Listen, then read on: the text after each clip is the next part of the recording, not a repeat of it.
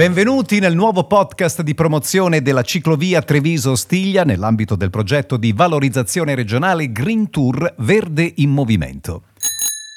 Il podcast che state ascoltando è realizzato da ASI SRL in collaborazione con la Federazione dei Comuni del Campo San Pierese, soggetto gestore della ciclovia e beneficiano di un finanziamento regionale.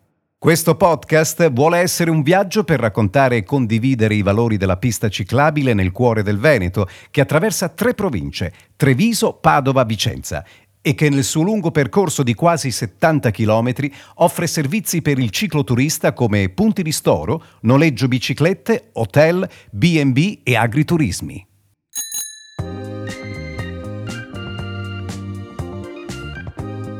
Cari Ostigliers, questa puntata inizia esattamente al centro del ponte che attraversa il fiume Brenta per accompagnarvi alla scoperta del territorio della città di Piazzola.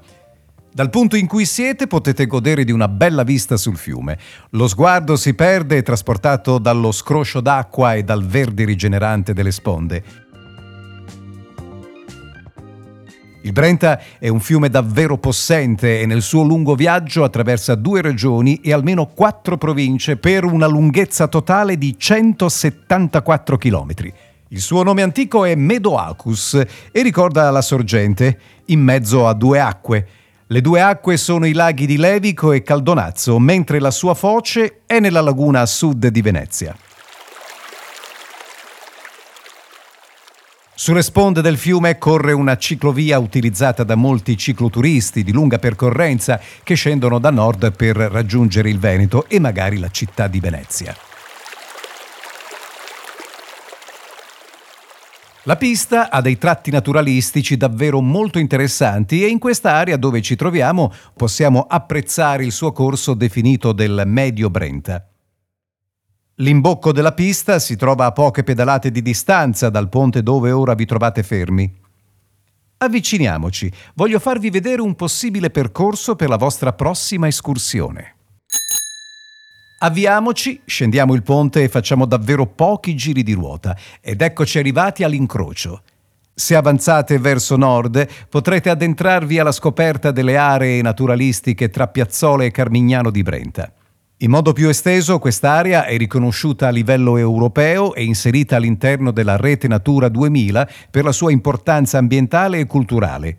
Una vera e propria oasi naturale con paesaggi incantevoli, un ampio patrimonio artistico e una moltitudine di possibilità per coloro che desiderano farne esperienza laghetti per la pesca, poi ancora fattorie didattiche, agriturismi, ville storiche e monasteri, un numero impressionante di maneggi per splendide gite a cavallo.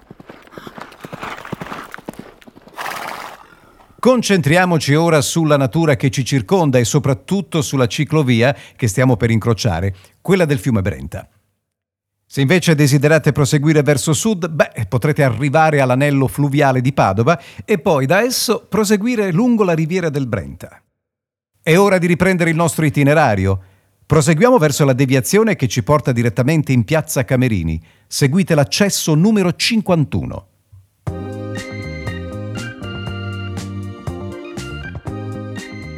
La strada che conduce nella piazza centrale di Piazzola sul Brenta è fiancheggiata ai due lati da un imponente viale di magnolie secolari e alla fine del viale ecco che si presenta a voi una grandiosa piazza semicircolare.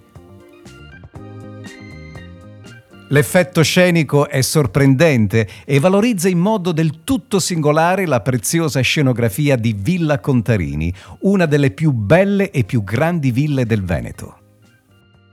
Il nucleo centrale di questa villa è ricavato sulle strutture di un castello medievale appartenuto anche alla famiglia dei Carraresi, mentre a partire dalla metà del Cinquecento diviene villa di campagna della nobile famiglia veneziana dei Contarini. Una pietra collocata a sinistra della gradinata riporta la data del 1546, anno di costruzione. Piccolo grande spoiler, il corpo centrale della villa è disegnato dal grande Palladio. L'edificio prende però le forme e lo stile che possiamo ammirare oggi nella seconda metà del Seicento per opera di Marco Contarini, procuratore di San Marco. Vi ho messo un po' di curiosità, vero? La visita interna vale davvero la pena. Avvicinatevi al cancello per controllare i prezzi di ingresso. Potete scegliere tra la visita al parco esterno oppure alla villa. Uno degli ambienti interni più caratteristici è l'auditorio, che presenta a metà altezza un curvo ballatoio, comunicante con la sovrastante sala della musica, meglio conosciuta come sala della chitarra rovesciata. Marco Contarini era un cultore della musica e offriva ai propri ospiti intrattenimenti musicali raffinati e di qualità. Un altro ambiente caratteristico interno alla villa è la Galleria delle Conchiglie, con il soffitto e le pareti interamente decorati a disegni geometrici realizzati utilizzando vere conchiglie, pietre laviche e semi preziose. È un salone di effetto wow da non perdere.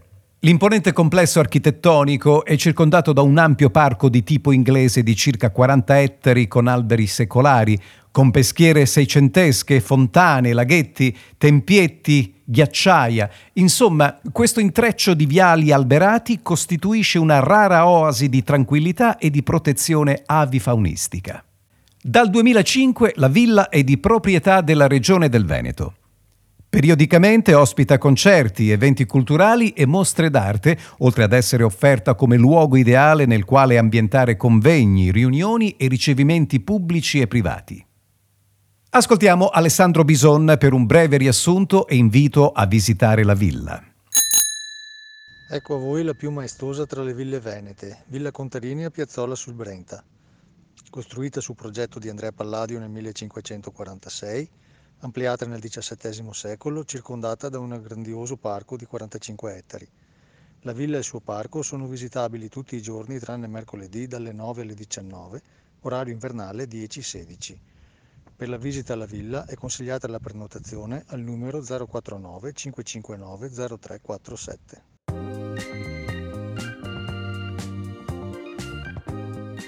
Dopo la visita alla villa, concedetevi una sosta tra i locali collocati all'ombra del porticato. Se invece siete alla ricerca di una gelateria, ve ne sono alcune non distanti dalla piazza. Ogni ultima domenica del mese la città di Piazzola si anima di un frequentato mercatino dell'antiquariato. Pensate che ospita circa 800 espositori che dall'alba al tramonto propongono oggettistica di piccolo antiquariato, come stampe, libri, mobili, arredo, merletti, ma anche di modernariato, come lampade, arredamento, dischi in vinile, numismatica. C'è davvero di tutto.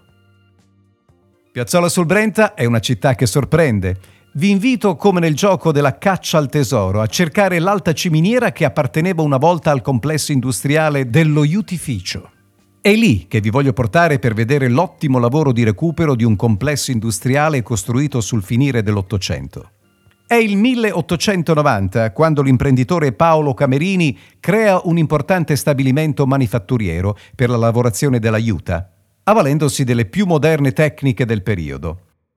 Il complesso si arricchisce di una centrale elettrica, due fornaci, una fabbrica di acido solforico, una di concimi chimici. Da notare è la prima del Veneto, e poi le immancabili segherie, mulini, essiccatoi per il tabacco. Lo iutificio dava lavoro a ben 120 operai ed è facile comprendere che per la città è un momento di sviluppo davvero importante. Sarà la crisi americana del 29 a segnare il declino che porterà un po' alla volta alla chiusura dello stabilimento. Il recente recupero restituisce spazi sorprendenti. Dove possibile, gli architetti hanno mantenuto l'aspetto originale contrassegnando con targhe in cortenne le vie e le piazze con nomi che richiamano alla funzione lavorativa dei luoghi. Ora questo è uno spazio polifunzionale a vocazione residenziale, commerciale e di servizi. Il giro a Piazzola vi ha affascinato, non è vero? Che dite? È ora di proseguire? Voglio portarvi a riprendere la pista per mostrarvi quanto rimane dell'ex stazione di Piazzola sul Brenta. Riprendiamo la strada dunque proseguendo su via Nizza. Le pedalate sono davvero poche. Davanti a voi si apre l'ex magazzino merci, unico stabile sopravvissuto al bombardamento della Seconda Guerra Mondiale. Questo ambiente sarà presto riconvertito in una struttura per servizi turistici e noi non vediamo l'ora. Procediamo ora in direzione ovest per raggiungere la prossima tappa, la stazione di Campodoro, ultimo paese della provincia di Padova. Mentre procediamo ad andatura lenta, vi racconto un altro piccolo aneddoto di Piazzola sul Brenta. Nella frazione di Carturo è nato Andrea Mantegna, uno dei massimi pittori rinascimentali italiani. Il suo stile è inconfondibile, caratterizzato da uno spiccato senso dello spazio, effetti scenografici e monumentali, disegno minuzioso e attento ai particolari, colori accesi e contrastanti. La pittura di questo artista è uno spettacolo affascinante, una vera festa per gli occhi. Nel frattempo siamo entrati nel comune di Campodoro e tra poco vedremo la sagoma della ex stazione ferroviaria. La riconoscerete in fretta, porta un caratteristico colore rosso. Anche questa stazione è stata ristrutturata nel corso del 2015. Attualmente non vi sono progetti di riconversione, ma sappiamo che c'è fermento e buona volontà e chissà che anche qui non possa aprire una struttura in appoggio ai cicloturisti con attività e servizi. Voi che ne dite?